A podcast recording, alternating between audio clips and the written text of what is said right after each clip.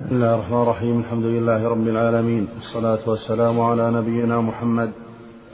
قال الإمام مسلم رحمه الله تعالى حدثنا أبو الطاهر أحمد بن عمرو قال حدثنا ابن وهب عن حيوة عن محمد بن عبد الرحمن عن أبي عبد الله مولى شداد بن الهاد أنه سمع أبا هريرة رضي الله عنه يقول قال رسول الله صلى الله عليه وسلم من سمع رجلا ينشد ضالة في المسجد فليقل لا ردها الله عليك فإن المساجد لم تبن لهذا.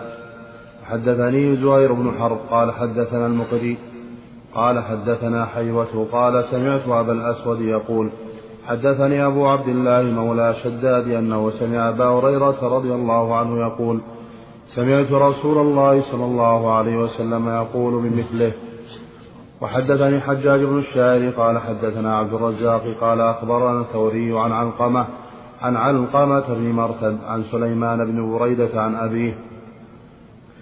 عن أبيه رضي الله عنه أن رجلا نشد في المسجد فقال من دعا إلى الجمل الأحمر؟ فقال النبي صلى الله عليه وسلم لا وجدت إنما بنيت المساجد لما بنيت له. حدثنا أبو بكر بن أبي شيبة قال حدثنا وكيع عن أبي سنان عن علقمة بن مرتد عن سليمان بن عن سليمان بن بريدة عن أبي رضي الله عنه أن النبي صلى الله عليه وسلم لما صلى قام رجل فقال من دعا إلى الجمل الأحمر؟ فقال النبي صلى الله عليه وسلم لا وجدت إنما إنما بنيت المساجد لما بنيت له.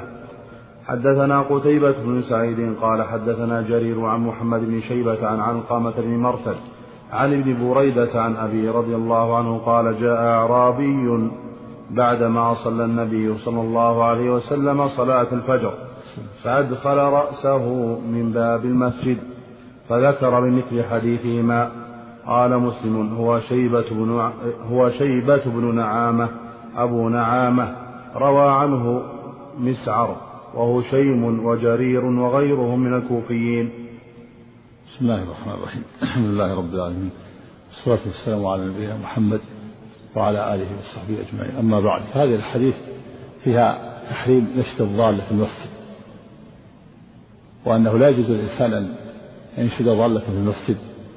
يقول من من وجد الضائعة ضاع لي كذا وكذا ضاع لي ساعة ضاع لي كذا. ليس له أن ينشد في المسجد. وفيه أن من نشد ضالة في المسجد فإنه يدعى عليه وقال لا وجدت أو يقال لا ردها الله عليك تعزيرا له وردعا له ولأمثاله. وكذلك أيضا البيع والشراء في المسجد حرام. نشد الضالة حرام والبيع والشراء كذلك والإجارة. لا يؤجر لا يؤجر أحد بيتا أو أرضا في المسجد أو يبيع أو يشتري. فإذا نشد ضالة يعزر وقال لا وجدت أو لا ردها الله عليك. إنما بنيت المساجد لما بنيت له. وإذا باع في المسجد قال لا أربح الله تجارتك. تعزيرا له.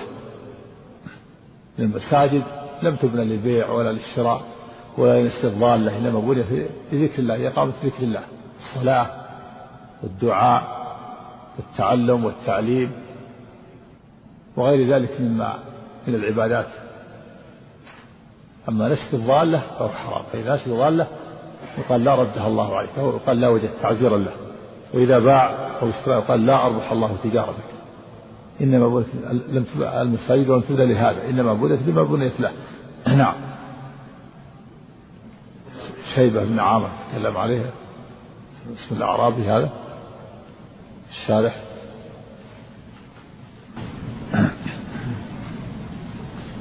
فقد ضاله وكتب ورقة عند باب المسجد يستحب ذلك. لو كتب خارج خارج المسجد. على باب المسجد الله ترك هذا أولى ومثله لو لو أسر إلى شخص بينه وبينه قال ضاع لي كذا وكذا. كذلك أيضا لو نشد طفلا أو ما أشبه ذلك. أما لو وضع صندوق يوضع فيه الضائع قد يقال إن هذا ليس فيه كلام.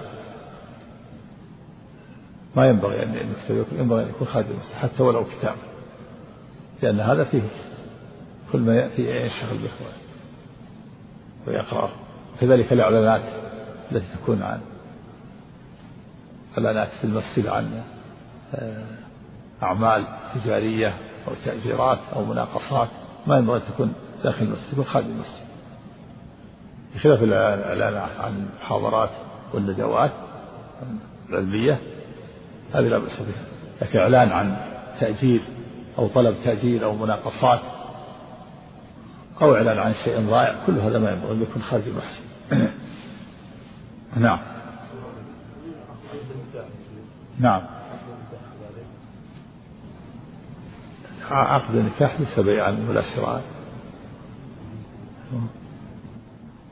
ليظهر أنه لا معنى لأنه معروف مشايخ قديما كانوا يعقدون النكاح في المسجد أو في غرفه في داخل المسجد. نقول الله انه ليس ليس من عقود البيع والشراء. نعم. نعم. نعم. والله ينبغي أن يكون خارج لأنه مقصود منها التجارة. مقصود منها التجارة. لو كان إعلانات عن الحج بدون تبرع قد يقال. لكن هذه فيها فيها تجارة. نعم.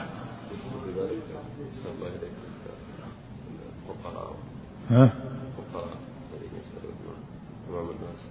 كذلك. الفقراء هي اللي يسألون هذا فيه تفصيل. إن كان غير مستحق وعرف أنه غير مستحق هذا يزجر ويمنع ويؤدب من قبل ولاة الأمور. أما إذا كان لا يعلم حاله أو كان يعلم أنه فقير فلا لا بأس لأنه قد لا يجد مكان يسأل إخوانه إلا في هذا. إذا عرف أنه فقير أو جهلت حاله يترك أما إذا علم أنه غير مستحق هذا يزجر ويمنع نعم. أحسن إليك. الإنسان إذا أتى للإمام بمال مفقود هل يتكلم الإمام مثلا في المسجد فيقول فقد كذا عندنا أو ما شابه ذلك؟ لا.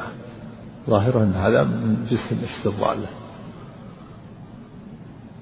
هذا جسم الاستضالة لكن إذا كان هناك مكان للضائع أو معروف أو يوضع في مكان. نعم. نعم. إذا وضع في مكان قد يقال إن هذا ما في كلام يعني كالبعض للحفظ يعني. إذا ضاع ها؟ إذا كان مكان الضياع في المسجد يعني إيه. داخل المسجد. إيه. كذلك. المسجد إذا كان يوضع في مكان معين. نعم. زوجتك بما معك من القرآن. ما ما أذكر شيء في هذا. يحتمل في المسجد يحتمل خارج المسجد يعني في المجلس اللي خارج المسجد. إذا كان في المسجد يكون حجة. لكن هنا زوجه بالمنفعة تعليم.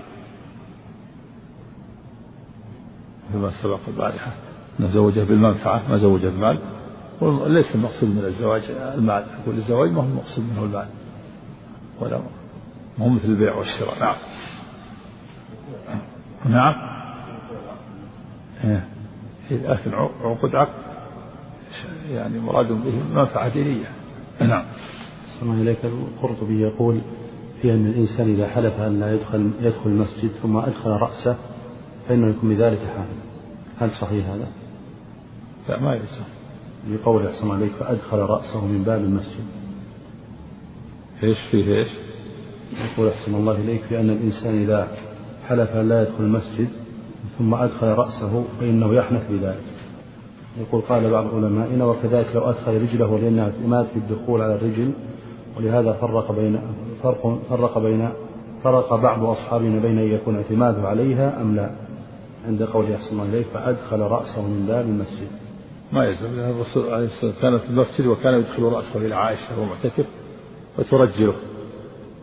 وهو في المسجد وهي خارج المسجد.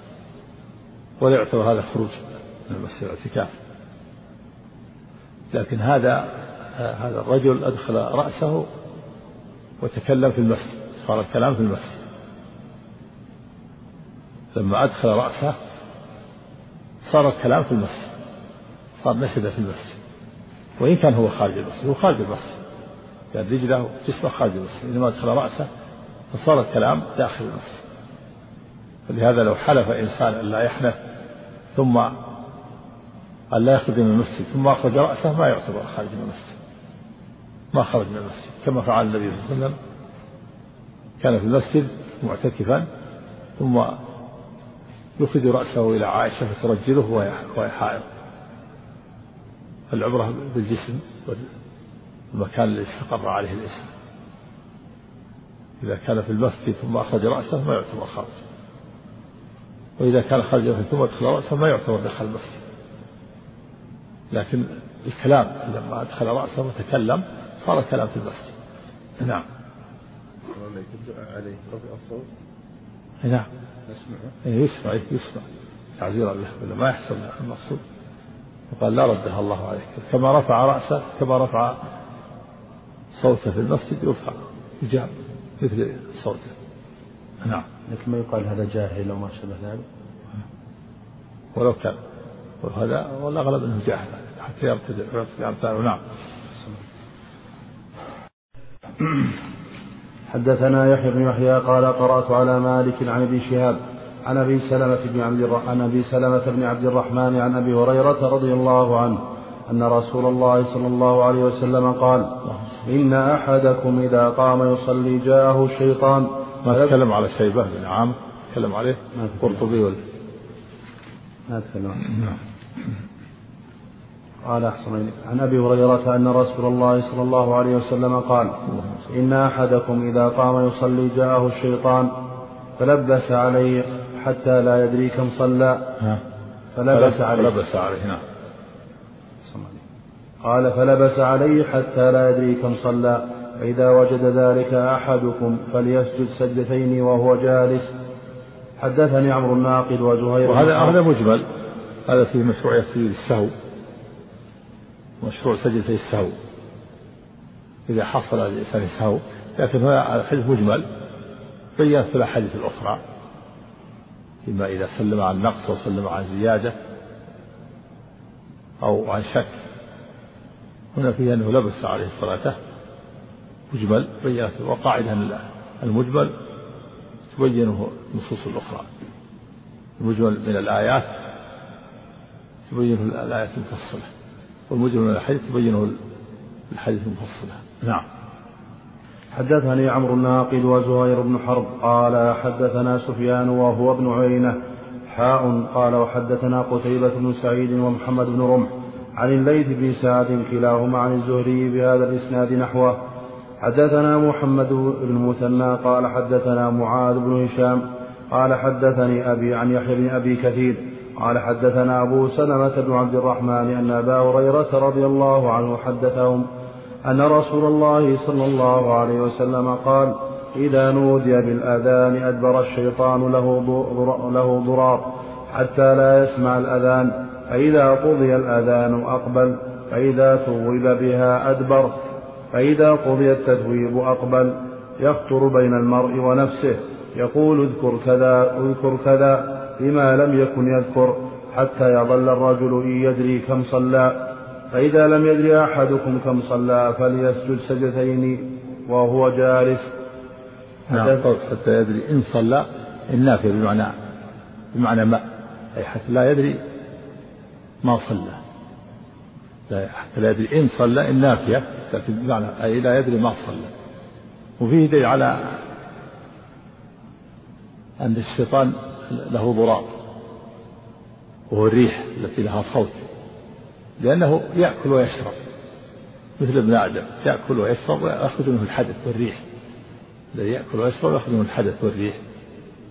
كالإنسان يكون له ضراط فيه أن الشيطان يولي إذا سمع الأذان وإذا سمع الإقامة لأنه يشق عليه ويؤذيه سماع الأذان. ويولي وله ضرات حتى يريد حتى يشوش على نفسه حتى لا يسمع حتى لا يسمع التأذين. فإذا انتهى الأذان أقبل. فإذا ثوب يعني أقيمت الصلاة ولى هاربا. سميت الإقامة والتثويب يعني أقيمت الصلاة. سميت الإقامة تثويب لأنه رجوع إلى الأذان مرة أخرى. التثويب هو الرجوع. لأن الإقامة إعلان هي أذان بإقامة الصلاة. والأذان إعلان إعلام بدخول الوقت.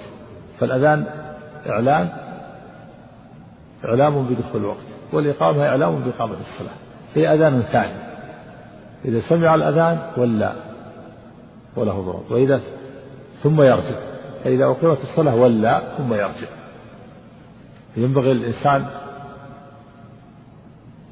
ألا يشابه الشيطان إذا سمع الأذان يقبل على على الصلاة ويعتني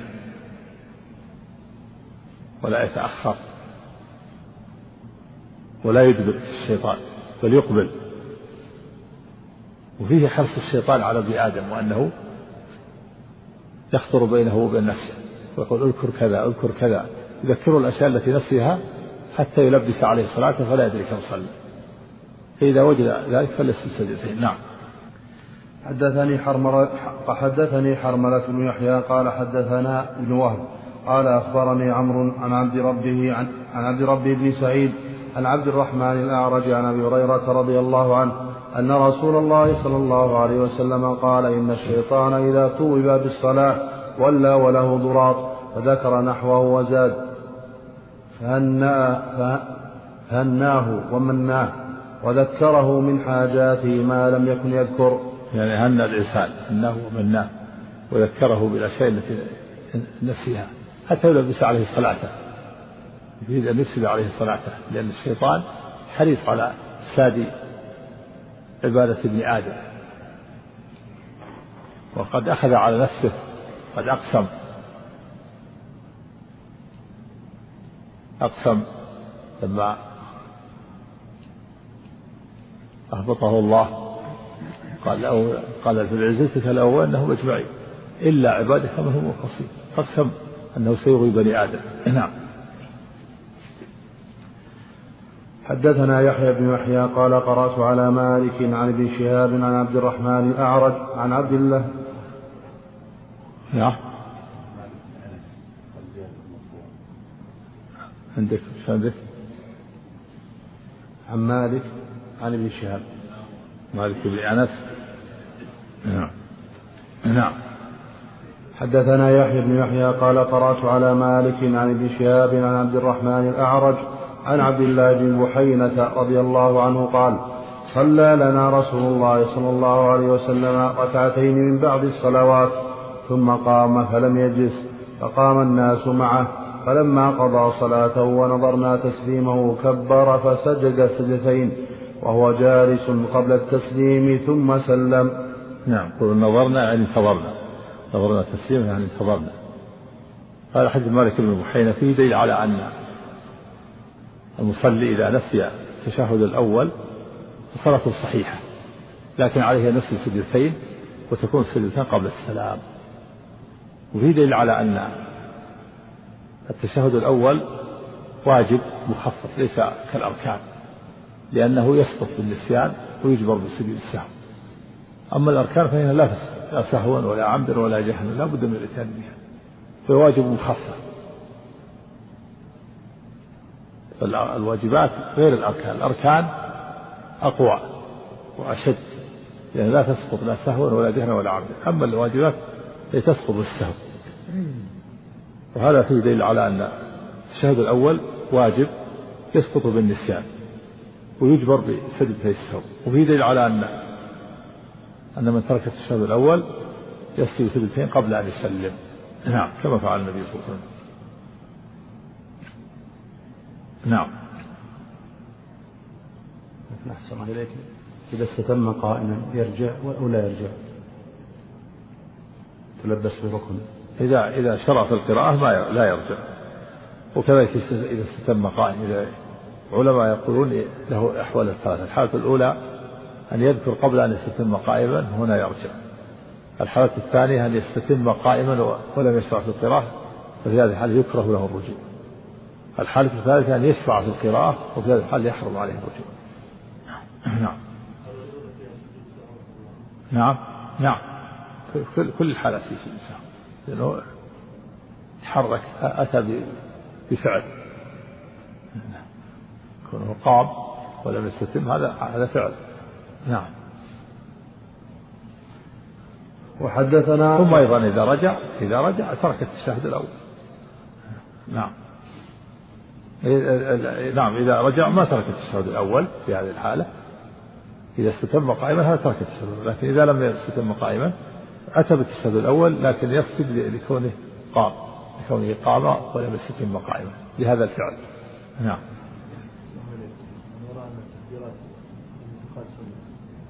هي الجمهور الجمهور عندهم على السنة إذا تابعهم من يرى أنها واجب تابع إمام. نعم. تابع إذا تابع إمام يرى أنها سنة وهو يرى أنه إمام. شو الإشكال فيه؟ هل هو يسجد؟ يسجد يسجد. ما, ما له علاقة السجود بالتكبيرات التكبيرات إيش له علاقة؟ يعني ترك شيء من التكبيرات هو؟ ها. إذا ترك يتحمل عنه الإمام. المأموم يتحمل عنه الإمام. إذا ترك ناسيا وإن كان متعمدا وهو يرى أنها غير واجبة ما عليه نعم.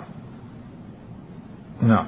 المأمور أخطأ الإمام فعاد فجلس أو استتم المأمور قائما هل يرجع إلى تابع الإمام أو تابع الإمام ما في شك. نعم. مم. لكن يقوم بدون تكبير أحسن الله إليه إن تذكر أو يأتي بتكبير جديد. إيش؟ يقول ما قال الله أكبر ثم تذكر أنه ما أتى التشهد فأراد أن يرجع. اي خلاص تكبيره كافية تكبيره كافية. كبر كافية. أحسن إليك إذا شرع في القراءة وهو جاهل وما ما رجع. ورجع بعد ذلك. رجع بعد ذلك. الجاهل. الصلاة صحيحة الجهل نعم. وحدثنا قتيبة بن سعيد قال حدثنا ليث حاء قال وحدثنا ابن رمح قال أخبرنا الليث عن ابن شهاب عن الأعرج عن عبد الله بن بحينة الأسدي حليف بني عبد المطلب أن رسول الله صلى الله عليه وسلم قام في صلاة الظهر وعليه جلوس فلما أتم صلاته سجد سجدتين يكبر في كل سجدة يكبر في كل سجدة وهو جالس قبل أن يسلم. وسجدهما وسجدهما الناس معه مكان ما نسي من الجلوس. نعم في دليل على أن تكبيرة على سجدة السوء كل تكبيرة لها لكل سجدة لها تكبير. يكبر إذا سجد السجدة يكبر لكل سجدة في, في, في السجود وفي الرفع. إذا كبر سجد وإذا رفع سجد. آه، إذا رفع كبر وإذا سجد كبر. والسجدة الثانية كذلك. يكبر في كل وإذا كانت السجود بعد السلام يسلم. لأن يكبر في كل خفض ورفع. أما إذا سجود التلاوة يختلف عن هذا. سجود التلاوة خارج الصلاة. أما سجود التلاوة داخل الصلاة لا بد فيه من التكبير. المقصود أن سجود التلاوة وسجود السهو لا بد فيه من التكبير داخل الصلاة. في الخفض وفي الرفع نعم. وحدثنا أبو الربيع الزهراني قال حدثنا حماد قال حدثنا يحيى بن سعيد عن عبد الرحمن الأعرج عن عبد الله بن مالك بن بحينة الأزدي أن رسول الله صلى الله عليه وسلم يقال الأزدي والأسدي نعم. نعم. أن رسول الله صلى الله عليه وسلم قام في الشفع الذي يريد أن يجلس في صلاته فمضى في صلاته. فلما كان في آخر الصلاة سجد قبل أن يسلم ثم سلم. وحدثني محمد بن أحمد بن أبي خلف. قال حدثنا موسى بن داود. قال حدثنا سليمان بن بلال عن زيد بن أسلم عن عطاء بن يسار عن أبي سعيد الخدري رضي الله عنه. قال قال رسول الله صلى الله عليه وسلم إذا شك أحدكم في صلاته فلم يدري كم صلى ثلاثا أم أربعة فليطرح الشك وليبني على ما وليبني على ما وليبني على ما على ما استيقن. ثم يسجد سجدتين قبل أن يسلم فإن كان صلى خمسا شفعنا له صلاته وإن كان صلى إتماما لأربع كانت كانتا ترغيما للشيطان. نعم هذا حديث أبي سعيد. فيه أنه إذا حصل المصلي شك وليس عنده غالب الظن فإنه يبني على اليقين وهو الأقل. ثم يسجد سجدتين قبل أن يسلم. فهذا فيما إذا شك وليس عنده غالب الظن. يبني على اليقين واليقين هو الأقل. ثم يسجد سجدتين قبل أن يسلم. مثل ما إذا ترك التشهد الأول. يكون السجود قبل السلام. إذا شك في صلاته ولم يدري كم صلى فليبني على ما يطرح الشك وليبني على ما وهو اليقين. إذا شك ثلاثة أو أربعة أجلها ثلاث صلى شك صلى ثنتين أو ثلاثة جعلها ثنتين. ويكتمل صلاته ثم يسجد سجدتين قبل أن يسلم. مثل لو شك في الطواف إذا كان يطوف بالبيت شك أو طاف شوطين أو ثلاثة يجعلها يبني على اليقين وهو الأقل. يجعلها شوطين. نعم. حدثني أحمد بن عبد الرحمن بن وهب قال حدثني عمي عبد الله قال حدثني داود بن قيس عن زيد بن أسلم بهذا الإسناد وفي معناه قال يسجد سجدتين قبل السلام كما قال سليمان بن بلال. وحدثنا عثمان وأبو بكر أبي وحدثنا عثمان وأبو بكر بن أبي شيبة وإسحاق بن إبراهيم جميعا عن جرير. قال عثمان حدثنا جرير عن منصور عن إبراهيم عن عن علقمة قال قال عبد الله رضي الله عنه صلى رسول الله صلى الله عليه وسلم. قال إبراهيم زاد أو نقص. فلما سلم قيل له يا رسول الله أحدث بالصلاة شيء؟ قال وما ذاك؟ قالوا صليت كذا وكذا. قال فثنى رجليه واستقبل القبلة فسجد سجدتين ثم سلم ثم أقبل علينا بوجهه. وعبد الله وعبد الله بن مسعود. نعم. فقال إنه لو حدث بالصلاة شيء أنبأتكم به ولكن إنما أنا بشر أنسى كما تنسون فإذا نسيت فذكروني. وإذا شك أحدكم في صلاته فليتحرى الصواب فليتم عليه ثم ليسجد سجدتين. نعم وهذا هي النبي صلى الله عليه وسلم بشر. ليس برب ولا إله يعبد بل هو بشر. يصيبه ما يصيب البشر. يصيبه النسيان والأمراض وغيرها. هو لا يصلح للعبادة. أما الرب سبحانه فهو لا ينسى.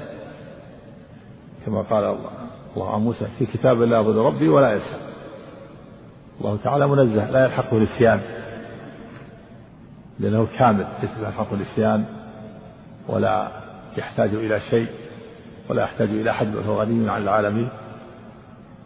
سبحانه وتعالى. بخلاف الرسول فإنه عبد يأكل ويشرب تصيبه الأمراض والنسيان ليس برب ولا إله بل هو نبي كريم يطاع ويتبع ولا يعبد فالعباد حق الله. ولهذا قال إنما أنا بشر انسى كما تنسون في اللفظ الآخر فإذا نسيت فذكروني. قال الله تعالى قل إنما أنا بشر مثلكم. يوحى إلي أنما إلهكم إله واحد. وهذا من رحمة الله تعالى بعباده إن جعل نبيه ينسى حتى يكون في تشريع للأمة. ماذا يعملون إذا حصل لهم النسيان جعل نبيه ينسى حتى يكون في تشريع للأمة. وفي حديث ابن مسعود أنه قال إذا نسي فليتحرى الصواب وليبني وليتم عليه. هذا إذا إذا كان عنده غلب الظن. إذا كان عنده غلب الظن يبني على غلبة الظن. يتحرى الصواب يبني على غلبة الظن. وفي رواية البخاري ولنفس السجدتين بعد ما يسلم. إذا كان عنده غلب الظن فإنه يبني على غلبة الظن ويتم الصلاة ثم يسلم ثم السجدتين ثم يسلم. بخلاف حديث أبي سعيد. حديث أبي سعيد سبق فيما إذا كان عنده شك ولم يكن عنده غلب الظن. لكن عنده شك وليس عنده غلب الظن يبني على اليقين وهو الأقل. ويكون السجود قبل السلام. وإذا كان عنده غلب الظن فإنه يبني على غلبة الظن ويتم صلاته ثم يسجد بعد السلام. على ما جاء في حديث عبد الله بن مسعود. نعم. حدثنا أبو كريب قال حدثنا ابن بشر حاء قال وحدثني محمد بن حاتم قال حدثنا وكيع كلاهما عن مسعر عن منصور بهذا الإسناد وفي رواية ابن بشر فلينظر أحرى ذلك للصواب وفي رواية وكيع فليتحرى الصواب.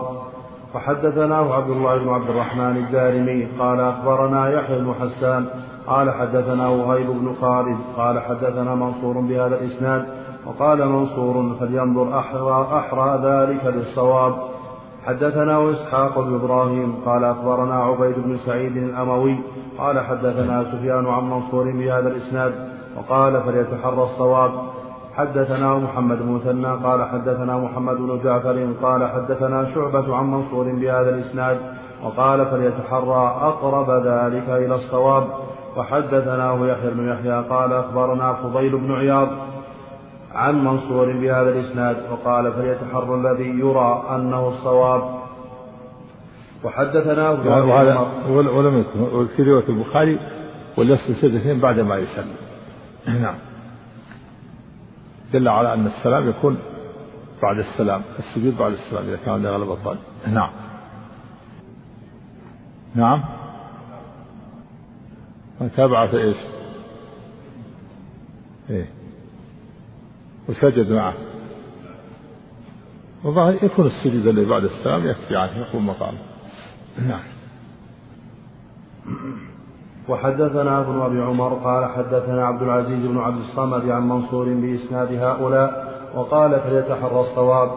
حدثنا عبيد الله بن معاذ عن بري قال حدثنا أبي قال حدثنا شعبة عن الحكم عن إبراهيم عن علقمة عن عبد الله رضي الله عنه أن النبي صلى الله عليه وسلم صلى الظهر خمسا فلما سلم قيل له أزيد في الصلاة؟ قال وما ذاك؟ قالوا صليت خمسا فسجد سجدتين. وحدثنا ابن بيض هذا فيه فإنه إذا صلى خمسا فإنه يسجد سجدتين وصلاته صحيحه ما شاء الله البخاري ويسجد بعد ما يسلم النووي والقرطبي. بعد قال ويسجد أن ذكر بعد السلام بقريب قال فالاصح عندنا أنه لا يسجد. وان ذكر قبل السلام عاد إلى القعود سواء كان في قيام أو ركوع أو سجود أو غيره. هذا إذا هذا إذا نفس إذا نفس السجود. لكن في حديث مسعود فيتحرى الصواب ويتم عليه ولا بعد ما يسلم. قال بعد عليك وهل يسجد قبل السلام أم بعده؟ فيه خلاف العلماء السافر ذكر خلاف لا ما خلاف. رواية البخاري. نعم. نعم سمع فواز نعم. يتذكر في أثناء الركعة يجلس. يجلس. وإذا كان ما تشهد يتشهد ويسلم ويسلم نعم. بعد ما يسلم يكون سجود زيادة قبل. نعم.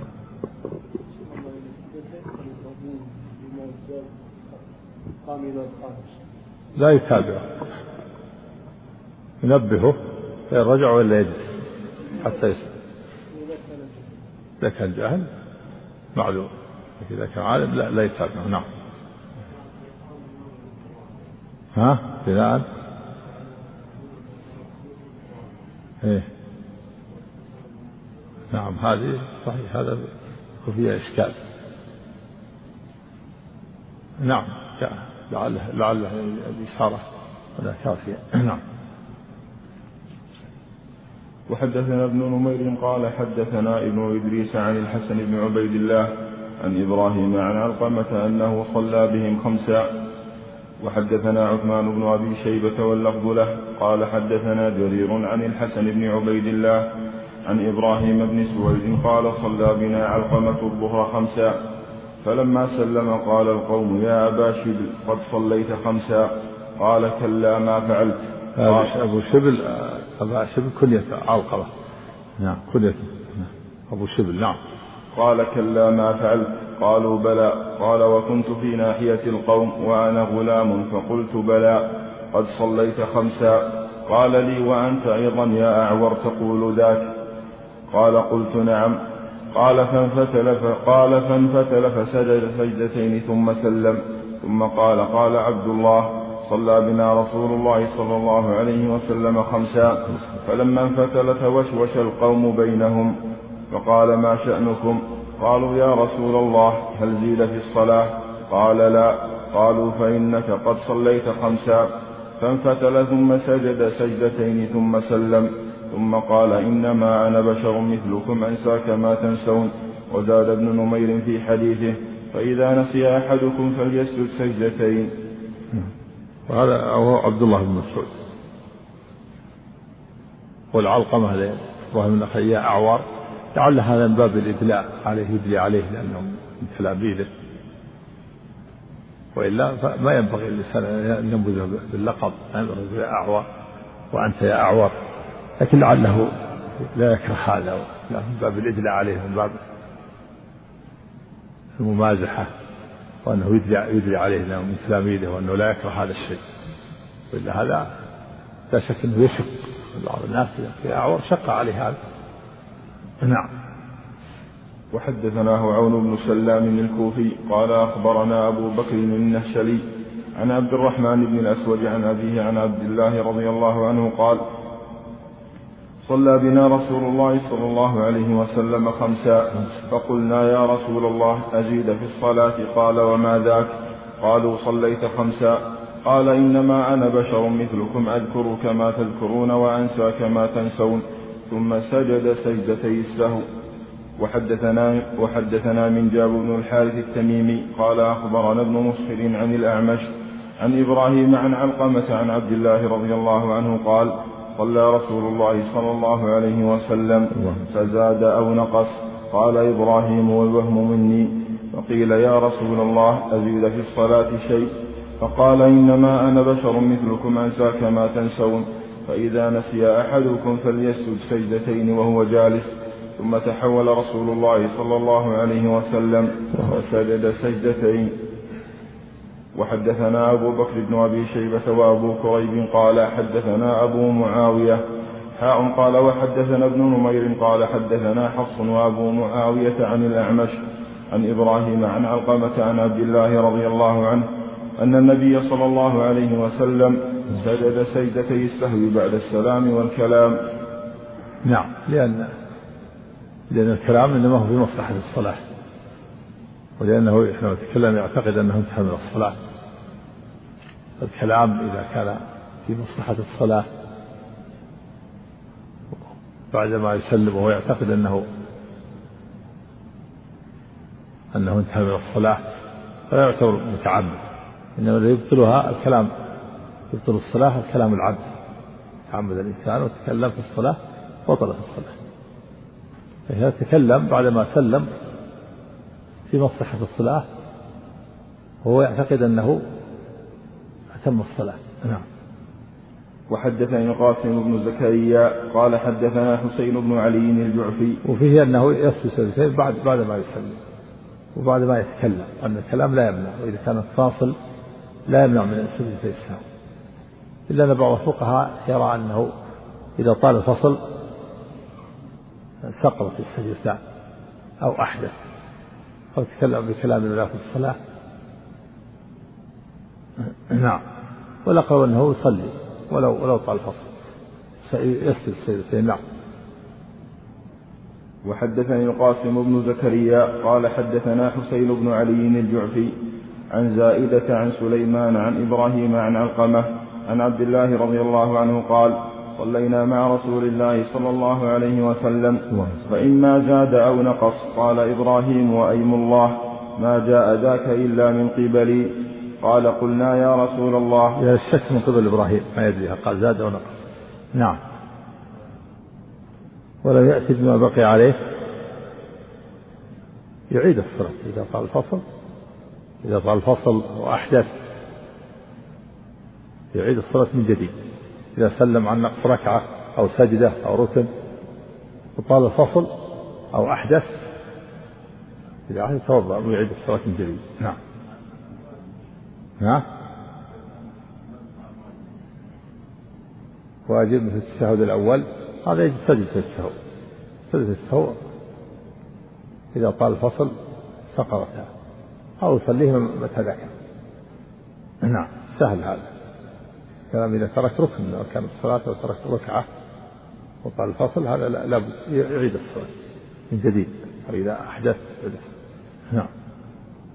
قال قلنا يا رسول الله أحدث في الصلاة شيء؟ فقال لا. قال فقلنا له الذي صنع. فقال إذا زاد الرجل أو نقص فليسجد سجدتين. قال ثم سجد سجدتين. وفيه مشروعية سجود السهو للزيادة والنقصان فإذا زاد أو نقص. إذا زاد يسجد سجدتين. كما لو زاد خامسا. وإذا نقص يسجد سجدتين كما كما لو ترك التشهد الأول. وإذا شك فلم يدري. صلى ركعتين أو ثلاث يسجد أيضا. سواء كان عنده غلبة الظن أو عنده يقين.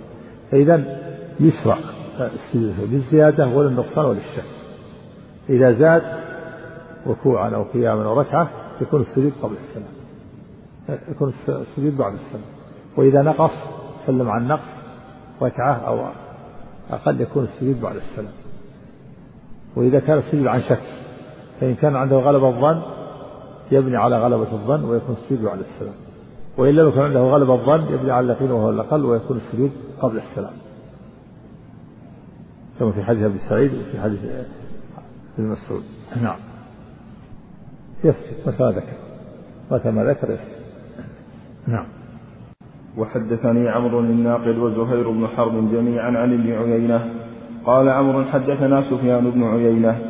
قال حدثنا أيوب قال سمعت محمد بن سيرين يقول سمعت أبا هريرة رضي الله عنه يقول صلى بنا رسول الله صلى الله عليه وسلم إحدى صلاتي العشي إما الظهر إما الظهر وإما العصر فسلم في ركعتين ثم أتى جذعا في قبلة المسجد فاستند إليها مغضبا وفي القوم أبو بكر وعمر فهذا أن يتكلما وخرج سرعان الناس قالوا قصرت الصلاة فقام ذو اليدين فقال يا رسول الله أقصرت الصلاة أم نسيت؟ فنظر النبي صلى الله عليه وسلم يمينا وشمالا فقال ما يقول ذو اليدين؟ قالوا صدق لم تصل إلا ركعتين فصلى ركعتين وسلم. ثم كبر ثم سجد ثم كبر فرفع ثم كبر وسجد ثم كبر ورفع. قال وأخبرت عن عمران بن حصين رضي الله عنه أنه قال وسلم. نعم. وهذا في دليل على أن السجود يكون بعد السلام إذا سلم عن نقص وفيه أن سبب النساء أن النبي كان مغضبا عليه الصلاة والسلام. فمر به الغضب. وكان سبب في الإسيان. نعم. وحدثنا أبو الربيع الزهراني قال حدثنا حماد. قبل السلام بعد السلام. نعم. سلم عن نقص ركعتين. فأتى بما بقي سلم ثم سجدتين ثم سلم. لا ما هو ظاهر. نقص الآن. زاد التسليم وين التسليم اللي زاد؟ هذا ما يدري. يظن أنه تم يعتقد أنه تم صلاته. هذا النقص سلم عن نقص وقع له ركعتين. لا. إذا سلم عن نقص يكون بعد السلام وإذا سلم عن زيادة يكون قبل يكون النقص بعد السلام والزيادة قبل السلام والشك فيه تفصيل إن كان عنده غلب الظن بعد السلام وإذا كان غلب الظن قبل السلام ها؟ إيه. يعني هذا التماس التماس لما حصل من النبي صلى الله عليه وسلم لأنه إذا سلم عن زيادة سلم عن خمس زاد خمس يكون سجدتين قبل السلام. فلو قلنا بعد السلام معناه صار في زيادة. سلم ثم يسجد ثم يسلم نعم. إذا سلم عن نقص السجود يكون للزيادة وللنقص وللشك. إذا سلم عن زيادة ركعة أو أكثر أو ركن يكون السلام يكون السجود قبل السلام. وإذا سلم عن نقص يكون السجود بعد السلام. وإذا سلم عن عن شك إن كان عنده غلبة الظن يكون بعد السلام على في حديث عبد الله بن مسعود. وإذا كان عنده غلبة الظن يكون السجود قبل السلام على ما في حديث أبي سعيد. نعم. كل هذا دلت عليه الأحاديث أخذ من الأحاديث.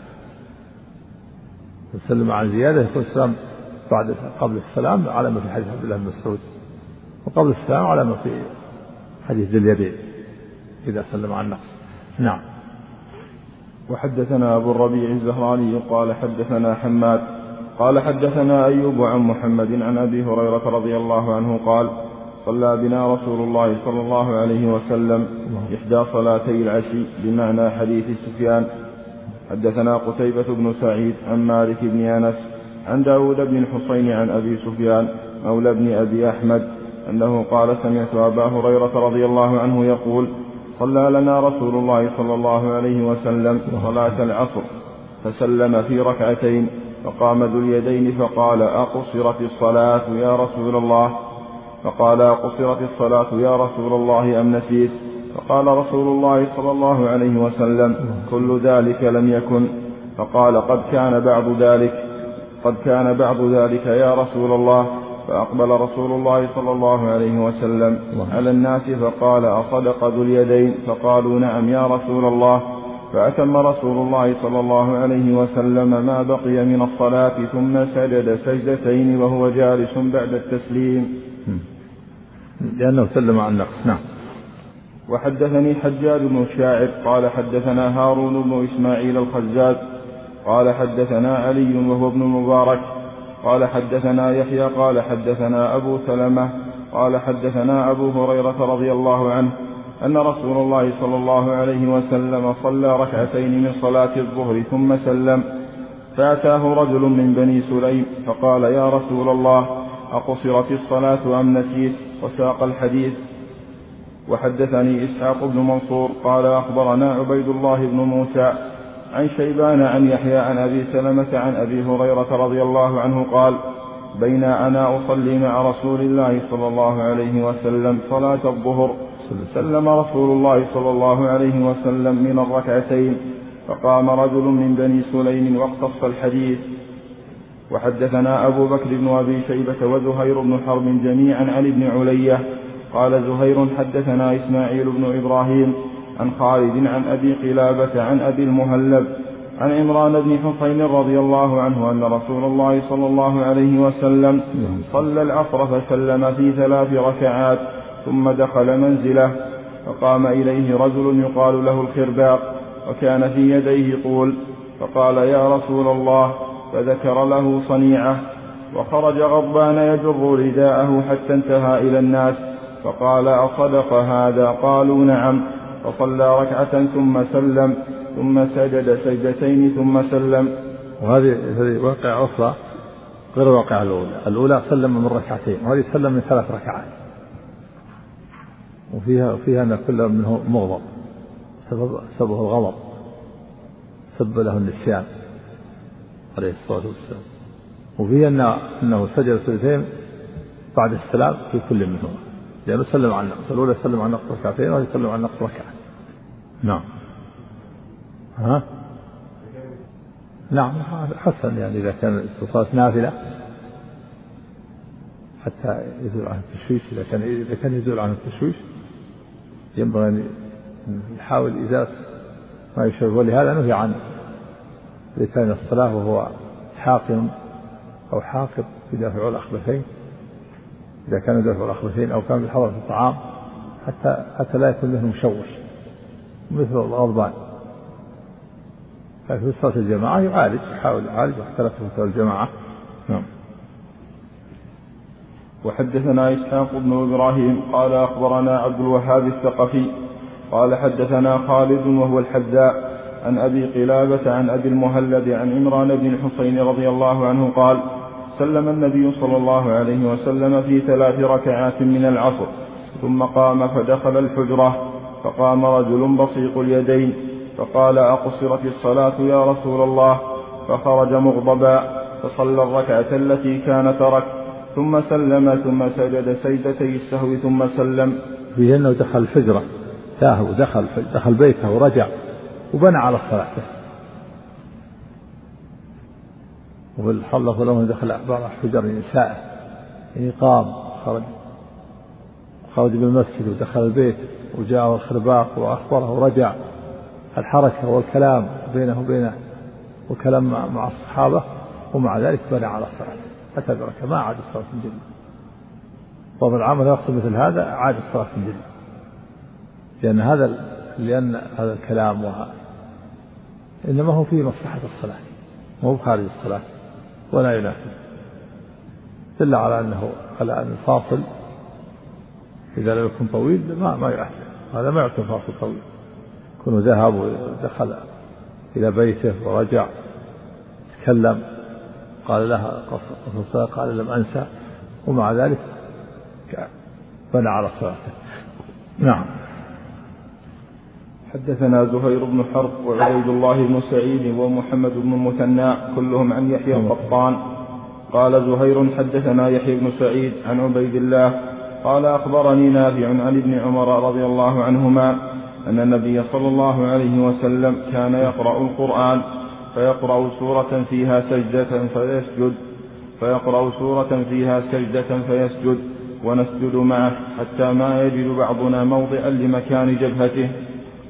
وهذا فيه فيها النبي صلى الله عليه وسلم كان يقرأ القرآن في مجالس مشروعية قراءة القرآن في المجالس يشرع. قراءة القرآن في المجلس.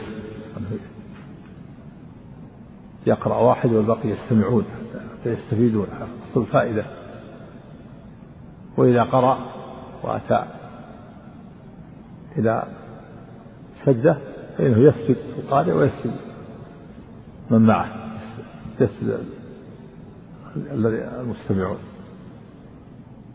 تفعل الحديث. المبارك